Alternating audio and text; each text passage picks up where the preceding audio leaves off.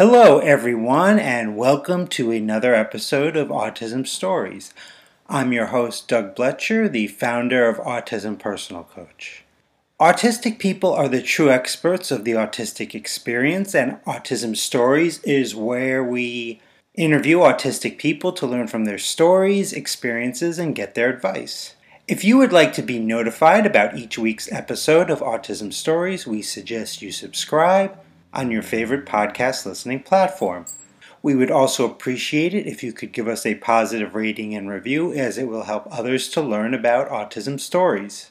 We still probably have a long way to go until we truly learn all the ramifications of COVID on our world. One area that I'm obviously particularly interested in is the effects that COVID will have on the disability community. On this episode of Autism Stories, I talk with attorney Michael Gilberg about this, as well as his experience as an attorney and what he sees the future for autistic and neurodivergent attorneys. We hope you enjoyed today's conversation. Michael, thanks so much for joining me today. Thank you, Doug. I'm glad to be here. I wanted to start out like I do in all these episodes and learn where does your story in the autistic community begin? Yeah, that's interesting. Where does it actually begin, or where does my, I guess, recognition of it? I mean, as with most people, I've been on the spectrum all my life, but I wasn't diagnosed until I was 18. And so that's really when I think I first became aware of autism as somebody like myself and not just somebody nonverbal sitting in the corner was in a more restrictive environment. But once I turned 18, I got the diagnosis. And then after a number of years, like most people that age, of denying it. It came, I would say, in my late 20s, I started to accept who I was. Now, recently, uh, here on Autism Stories, a few episodes or so back, I spoke with uh, Haley Moss and AJ Link about their experiences as neurodivergent law students and the challenges that presented for them. So I'm just interested, what was your experience in, in getting your law degree? Well, it's funny you say that. Haley's a friend. I haven't spoken to her in a while, and we need to catch up. And she's wonderful. And even though I'm older than her, I admire her greatly. And I've spoken to AJ a couple of times. I think my experience was different because I went to law school. I graduated law school 14 years ago, so a little before people like Kelly and AJ. They're a bit younger than me. I think my experience was I actually found law school more challenging than college, but better than growing up going to school because I could be self directed. But after being college became very easy to me and working pretty easily through college, law school actually made me work harder. So, Michael, I, I mentioned Haley and AJ, uh, two fellow autistic law graduates. Um, and I know you mentioned Haley was a friend and you've talked to AJ as well. I'm just wondering about the you know autistic law graduates and that community. Can you you know talk a little bit about that? Sure. Well, I've been very involved for a number of years in the whole disabled lawyers movement and trying to have more attorneys with disabilities. We had a national organization, which we started at one point, but due to many reasons, it went dormant. And unlike other affinity groups, bar associations based on race, gender, sexual orientation, having one based on disability has been a huge challenge for years. And then there are affinity bar groups for certain disabilities, but not disability wide. So the blind lawyers have had their own group forever. There's a pretty successful deaf lawyers group, but not an autistic lawyers group. And I've talked about how we need an autistic bar association, but we also need a larger umbrella group for attorneys with disability. And so those are two initiatives I've been trying to see how we get them going in between my limited time that I already have. So it's hard because no organization survives with one or two people. Ultimately, you need more people. And the biggest obstacle I find is time. Those of us on the spectrum are already pressed for time. So we're trying to get these things to exist, but the problem is a time crunch. And you have people like AJ started the Disabled Law Student Group, which is great and amazing. There used to be one about 10 years ago. That went dormant. And so the group AJ started has taken that place. The problem is that as a law student, you're only a law student for three, maybe four years at most, whereas you could be a lawyer for 50 or 60. And so the law student group only bridges you so far. Once you're in the field, there's a point where going to a law student group, you're too old or too far along, whereas a lawyer group will sustain you for the rest of your life, your working life. The goal is to get people to do that. And you know, you mentioned you're a little bit older than Haley and AJ. You know, in your time as an attorney, do you do you see has there is there progress being made in terms of the support for neurodivergent attorneys? Well, I think there has been, and there's a lot of attorneys who, as you said before, I'm pretty sure are neurodivergent and would never die where it's they hit it or they didn't know because it wasn't societally acceptable. So now it's more acceptable, and I think somebody like Haley in particular, with the notoriety she's obtained, has really changed the perception on that. I mean, I hate to make it about one person, but Haley really has been a game changer because she's become a national star in this field. There are many autistic or neurodivergent attorneys out there that I would think are not open about being autistic or neurodivergent. What went into your decision to openly disclose that you're autistic? Well, I do special education law, so it kind of is a natural fit. I mean, I'm doing this because of my own experience, so it would be very strange for me not to be open about my, my being on the spectrum, given that I am, you know, working in this field. But also, I think it's just a matter of accepting who you are and, you know, using the story, as I always say very often. I have people say to me, You give me hope that my child will have a future, that there's something beyond this. What went into you choosing to specifically go into special education law? I think because growing up, I didn't get the education I should have, and I wanted to help other children avoid the same thing. Now, you advocate uh, with schools on behalf of disabled students and their families to get free, appropriate education. I'm sure what you think is appropriate can be different than what the school districts uh, believe is appropriate. What are some factors you think that should be considered when thinking about what is truly appropriate education for each student that you're representing?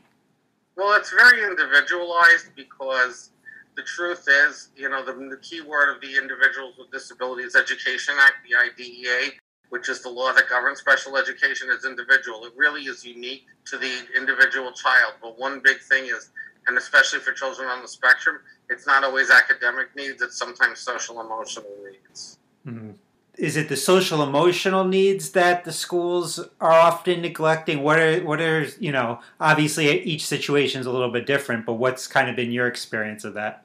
Schools very often miss the social emotional piece. It's something they don't really think of, and it varies from school district to school district. It's hard to put a universal out there because every district is different. Yeah. I hate to be so vague, but it really is so individualized. Yeah. Now, when disabled students are struggling in their in their district, there are often times when families might question um, themselves in terms of if they should hire an, inter- an attorney like yourself to help advocate for their child's needs. What would be some circumstances where maybe families should seriously consider calling Michael up? Well, the most common cases are they want a private placement and they want the school district to pay for it and out of district placement. They've already made a private placement and want the school district to reimburse them. Their child is not getting proper services or identified for services and should be, and the school saying, oh, his disability is not actually affecting him in school, and it is. Now, you've had your own legal practice since 2015, so we're coming up close to about seven years now. Um, how's there been a change in terms of what you've seen in terms of disabled students getting free, appropriate public public education in the least restrictive environment during that time period? Well, prior to COVID, what a lot of what I've seen was schools tightening their belts being less inclined to pay for out of district placements, even if those would be more appropriate for the student because of money. COVID has been a real game changer because so many kids are on remote instruction, and we still don't know what the effects of that are going to fully be. A lot of kids have seen their social skills and their interactions, obviously, with peers decline during the period of remote instruction. So it remains to be seen, but I suspect we're going to need a lot of compensatory services for a lot of kids, particularly in the social domain, and particularly for some of the most challenged children. Uh, are schools fighting, uh, putting up less of a fight in terms of paying for those out of, you know, maybe that those out of school placements or services that they may not be providing? I think it's to be determined. I think because we're not fully out of the pandemic yet, and schools are still figuring things out. I think this fall is going to be a very interesting fall. That's going to be very telling for the special ed community about what happens. Now, you started your own legal practice in 2015. I'm always interested in um, entrepreneurship, being an entrepreneur myself. What made you just decide to open up your own practice as, you know, down that path? Well, I worked for another attorney, but eventually I knew that the option was to go out on my own because that's what most special ed attorneys do. And ultimately, what I realized was there were things I wanted to do that were better suited to being on my own. And, you know, I'm one of those people who's best off working for himself, being my own boss. And, and why do you feel like you're best being your own boss? Because sometimes I'm not the easiest person to work with. I want to do things my way. And so it, my mother always said when I was a child, I'd need to work for myself. I found my niche. So you, you listened to your mom? Yes. you know, I've had a lot of challenges um, in these eight plus years as an entrepreneur. Finally, you know, moving in the right direction certainly, but there's there's always challenges along the way. What have been some challenges for you? I think the biggest challenges have been, you know, getting clients. Sometimes clients don't want to pay money, but you know, I charge less than other attorneys because of my own life experience. But I think you know people always get a, a little nervous when they hear that it could cost them thousands of dollars. And even at my lower rates, it still costs a decent amount of money to do to do some of these things. I have clients who have still had to go to hearings, and that still will cost you fifteen, twenty thousand dollars to go to a hearing and win against the school district. And if you win, you get the fees back, which is great. But if you lose, you're out all that money. So I think money is a challenge. I think that one of the other challenges is sometimes, you know, getting marketing out there, but I've gotten better at that. And I think sometimes the other challenge is it's lonely, but I have a great network of colleagues I can turn to. I'm on the board of COPAA, which is the National Professional Organization of Parent Attorneys and Advocates who represent families. So I have a great network out there. Do you have advice for other neurodivergent attorneys that are thinking that maybe they should start their own practice? I think it depends on the person. I think it also depends on the field of law. The field I do, special education, lends itself very well to a solo practice or being working for yourself. Whereas if you're like doing corporate law, it's probably not going to be feasible to work for yourself like that. I've heard real estate law is very hard for you to do as a solo practitioner. I have a friend who did that. So I think it really comes down in many cases to the field of law you're working in. And then, if our listeners wanted to learn more about you or to contact you regarding your services, how can they go about doing so? You can go to my website, which is michaelgilbergesq.com. Again, that's M I C H A P L G I L E R G esq at, uh, dot com. Sorry, I'm losing. And that's really the best way for them to find more information.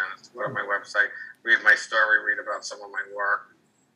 Well, Michael, I really appreciate your time. Thanks so much for joining me today. Thank you, Doug. I appreciate it. Thanks so much to Michael for the conversation. To learn more about Michael, check out the link in the podcast description of this episode autistic people are pretty much in any career field that you can find. And a big part of the employment process is just finding the right fit for you. Autism Personal Coach is here to help with that, so book a free call with me today to learn how we can help. A link to book a call with me can be found in the podcast description of this episode. I hope you enjoyed this episode of Autism Stories, and if you did, if you could tell a friend, foe, or anyone you know about it so they could have the same enjoyable experience as you when listening to Autism Stories, it would very much be appreciated. On next week's episode of Autism Stories, we will discuss the intersection of autism and modeling. Until next time, I'm Doug Blecher of Autism Personal Coach. Talk to you then.